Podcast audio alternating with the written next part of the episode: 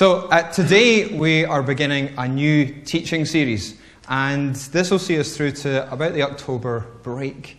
And it's about one year ago that we had our elders agree what our purpose and our values should be as a church congregation. And so, probably once a year or so, I'll teach a little series on that, just to bring us back to our core DNA, to remind us what we're about as a congregation. Now, our purpose and values are rooted in Jesus, which is clearly important and foundational. Yet, what Jesus came to fulfill is rooted in the heart of God from the Old Testament too. So we don't just ignore the Old Testament.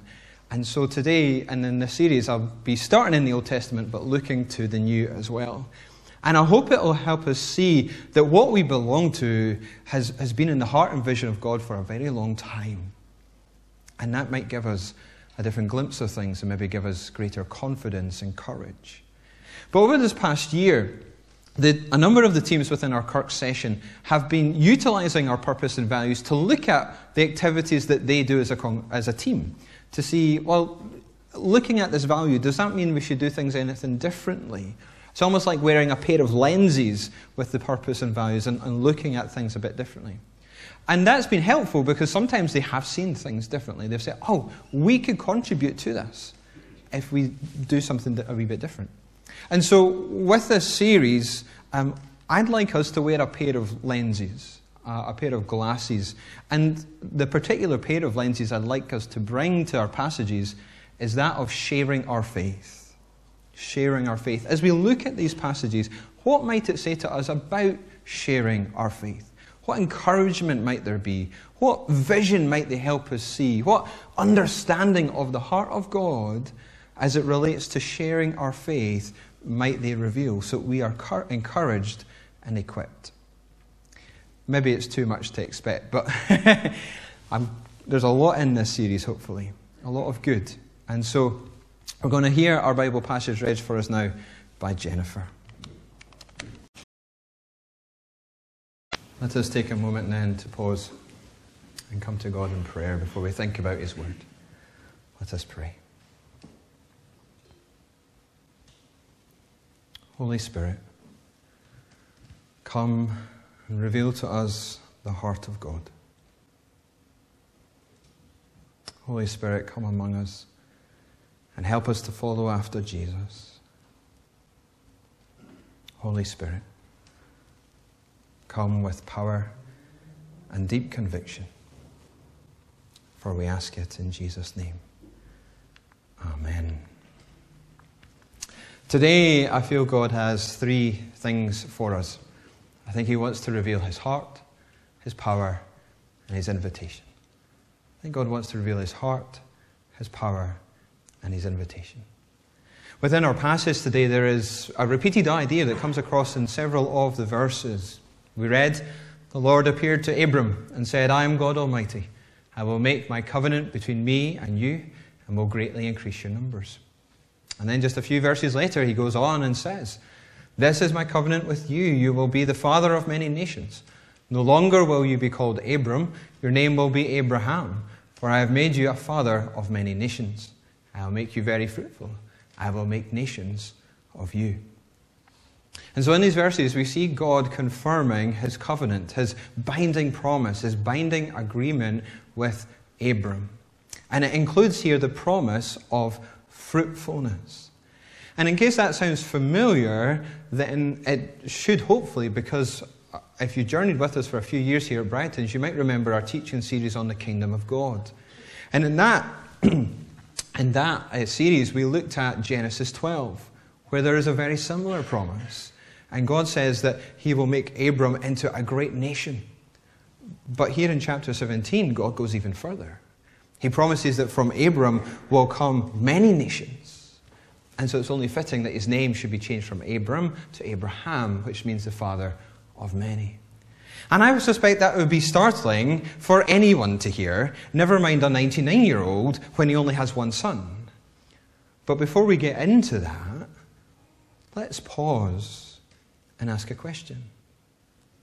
Why does God make this promise? Why this promise? Why not something else?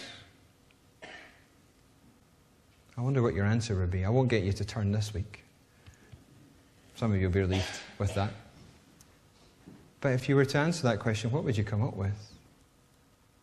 My thinking is that it reveals something of the heart of God in the giving of this promise. I think it reveals his heart to have a people of his own. And God doesn't do that because God is in need. He is, after all, God. He's self sufficient. But out of the overflow of Father, Son, and Holy Spirit, what we call the Trinity, out of the overflow of their love, God's heart is to have a people of His own. And that's what He tries to show from the beginning of the Bible to the very end. Through all the covenants in the Old and the New, God is seeking to show humanity the depth of His love, the depth of His grace, and of His invitation to us. It's there at the beginning of creation that God creates mankind, humankind, male and female, in his image, set apart from the rest of creation to have that unique relationship and that unique intimacy with God Himself. But then we mess it up, don't we? Adam and Eve, they, they make a wrong choice and it breaks the relationship. Yet God doesn't stop. And so with Abram, he begins working out his purpose again so that his purpose of having a people of his own, this, this motivation that beats within him, will come to fruition. And from Abraham eventually comes Israel, but they too mess up. They are wayward, they sin. And we wait centuries upon centuries to see how it will unfold through the scriptures. And you might want to revisit that teaching series on the kingdom of God. You can get it from our website or you can get a copy on CD or DVD if you wish. But eventually, the scriptures show that in the coming of Jesus, God is ready to fulfill his promise through his Son. That in the life, death, and resurrection of Jesus, God is still about drawing a people to himself. And we read this in the New Testament. Our great God and Savior, Jesus Christ, who gave himself for us to redeem us from all wickedness and to purify purify for himself a people that are his very own. God's heart is to have a people of his own. And that promise made to Abraham is now fulfilled through Jesus. And so we might we aren't descended from Abraham, but through faith in Jesus, who was a descendant of Abraham, who was also the Son of God. Through faith in Jesus, we become part of God's own people, we enter into the heart of God. And so that's why it's right that our purpose as a congregation is to seek to invite, encourage, and enable people of all ages to follow Jesus.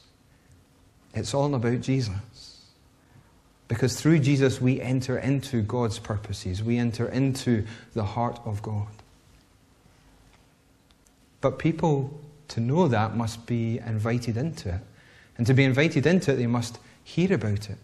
It doesn't just happen. You're not born naturally into the family of God. You're, you're turning up at church, being baptized, being nice or religious doesn't tick the box. It's only through faith in Jesus. And for people to take that step, as I say, they must hear of God's heart a heart to have a people of His own.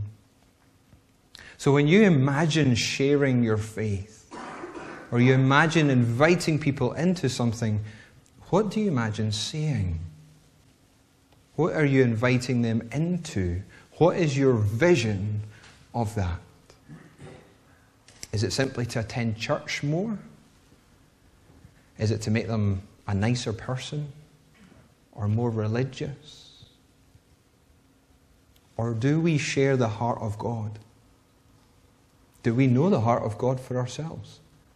Do we know that God's heart beats for each of us? That you are so precious to Father God that He sent His Son to die for you? God died for you, died to make this possible for you to know Him and to be in relationship with Him. God's heart is to have a people of His own. And it began with a promise to Abraham almost 4,000 years ago. And if he had been able to look into the distant future, he would have seen the countless millions, even billions of people who over time and even now believe in this God, who know this God and follow this God, who belong to the Christian church. That's what we are a part of, brothers and sisters. That's what we share. This is our purpose. This is the heart of God. I hope that stirs something in you. I wonder what it stirred in Abram. I wonder if he, said, if he heard this and was a wee bit boggled by it. We know he didn't doubt because the scriptures tell us he believed and it was credited to him as righteousness. He believed the promise of God. But still, such a promise. And for that to come from this old man, really? It's beyond human comprehension. And what's more, if you look at the, the promise in more detail, it includes a land, and that land is owned at that time by, by a people who are more numerous and powerful than, than Abraham's little puny family. God, what are you about making such a promise? What are you doing making such a promise? Well, I think God is revealing something as well. He's revealing His power. We read just before uh, what we looked at, God says, I am God Almighty. Before he even gets into reaffirming the promise, he says, I am God Almighty. In Hebrew, it's El Shaddai. And it's a name of God which refers to his all sufficient power and might, particularly in comparison to human vulnerability and weakness. God was saying to Abram that he had the power, God had the power in himself to do what he was promising to Abraham. It didn't, didn't matter that Abram was 99 years old. God had the means to fulfill this promise. And that would be the basis upon which Abram could put his trust. So, what about in our day? Where is our trust? What, what in our day is going to see the heart of God fulfilled through Jesus? Well, if you're still reading the New Testament reading plan, it's eight months in and it's been a bit of a slog at times. If you're still reading that, then just last week you came across these words. Then Jesus came to them, the disciples, and said, All authority in heaven and on earth has been given to me. Therefore, go and make disciples of all nations. Timely words. Timely words. Jesus has all authority. And he claims the power of El Shaddai. And indeed, earlier in the same gospel, he also says, I tell you that I will build my church, and the gates of Hades will not overcome it. Jesus will build his church. Jesus has the power and authority to build his church so that the heart of God to have a people of his own will be fulfilled in the promise to Abraham, in the great commission given by Jesus, we see God revealing his power, his power to accomplish his purpose. Now, church, I know that two weeks ago I had a hard, challenging message for us. And I still stand by that. I stand by the challenge of questioning whether our traditions will pass on a flame of faith or only of ashes. But know this Jesus will build his church. He has the power and authority to do that. And he calls us to trust in his power, to trust in him. If you were to go on in, in chapter 17 of Genesis and, and read further, you would see that God says he will accomplish his promise through Sarah, Abram's wife not through the son they already have, Ishmael, who was Abraham's slave, Hagar. Because what we see here is that Abraham and Sarah had tried to go it alone.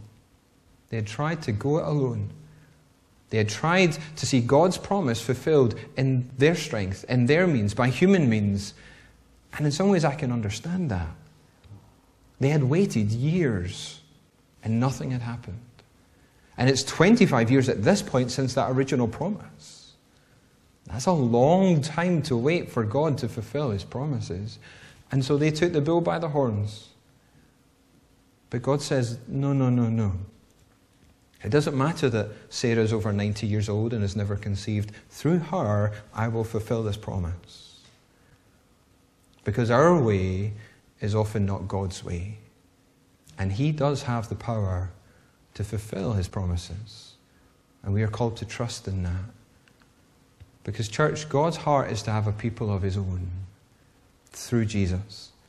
And we don't need to come up with our own clever ideas. We don't need to rely simply on our own resources when it comes to seeing His church grow or when it comes to sharing our faith. Jesus will build His church, and the gates of Hades will not overcome it. For God's heart is to have a people of His own, and His power will accomplish it. So God has revealed His heart. He's revealed his power. But he now reveals also in this passage to Abraham his invitation. He says, I'm God Almighty. Walk before me faithfully and be blameless. And those words that I've highlighted, walk before me faithfully and blameless, are not about sinless perfection. They're actually about wholeheartedness. Abram is invited into wholehearted relationship of trusting God radically, deeply, forever, a whole giving over of himself to God's cause. And it was going to be seen in a number of ways. We've already touched on how his name was going to change from Abram to Abraham. Can you imagine that? Can you picture yourself in the scene? Imagine going down the marketplace. Oh, hey, Abram. Uh, actually, God's told me that I have to rename myself Abraham. And they would know what that meant, by the way. So they would be like, hold on, he's got one child, he's the father of many. God's told him to do, do this. I don't know about you, but I'd be looking at this guy thinking, what are you on? Really? Really? How embarrassing must have that been for Abram? How embarrassing. But God calls him to wholeheartedness, even at the cost of public embarrassment. And what is more, in this passage, God also institutes the sign of circumcision. Now, that was a, a, wide practice in the ancient Near East of the time, most often used as initiation into um, uh, puberty or marriage. But God reworks it here so that it's a sign of passage into the covenant community. But the key thing is, this would have been known. Sure, it's a very private thing, but it would have been known. These folks, they circumcised their kids on the eighth day, and their God told them to do it. That would have been known around them. They would have been known as following that God and belonging to that people. But it doesn't matter. God was calling them into wholehearted commitment, unconditional commitment to a way of life where there is literally no going back. But that's what biblical faith is. Biblical faith requires to be put into practice. It's not about head knowledge. It's not about it being purely private and personal. Biblical faith must be put into action. It must be lived out and made concrete if it is true faith. It must be made public somehow, some way. Now, clearly, in the New Testament and under the new covenant with Jesus, circumcision isn't required. But God still calls us to wholeheartedness. Our faith is not to remain private and personal, our faith must be seen and shared. And so, yes, Jesus does say he will build his church. But he also commanded, Go, you go and make disciples. It's both and. Not either or or pick the one you like best. Jesus commanded. And if we will heed that, if we will trust that, if we will give ourselves to that, then he says he will build his church. From obedience comes fruitfulness. From sacrifice comes fruitfulness. From trusting in God and His ways comes fruitfulness. Because obedience, trust, and self sacrifice are marks of wholeheartedness, as seen in the life of Abram. And so, church, God invites us into wholehearted commitment, even in the sharing of our faith. And I reckon if I was to poll you and say, what is the scariest thing about following Jesus? I could almost guess that the top thing would be sharing our faith. It's the thing we shy away from the most. It's the thing we're scared of the most. We are hindered by fear. Now, I'm not, please hear me, I'm not saying you have to go out there today and talk to the first person you find about Jesus. Okay? Sharing our faith is a process. And I'm really excited that the discipleship team are going to be looking at that more in the coming months and trying to equip us in that. And I look forward to what those conversations will yield. But we're held back by fear. And if nothing else, I pray that this teaching series might help us be equipped to overcome that fear. Fear doesn't just go away. I still get scared coming up here in the pulpit, and how many sermons has it been? I'm literally just about shaking every time I feel that God's saying to issue a call to come to faith. And if you were to talk to the greatest evangelists, I'm pretty sure that they would say every time that they'd done it, they were still scared, that there was still a nervousness. Fear doesn't go away often. What we need is courage courage to overcome our fear and not let fear drive us or dominate us.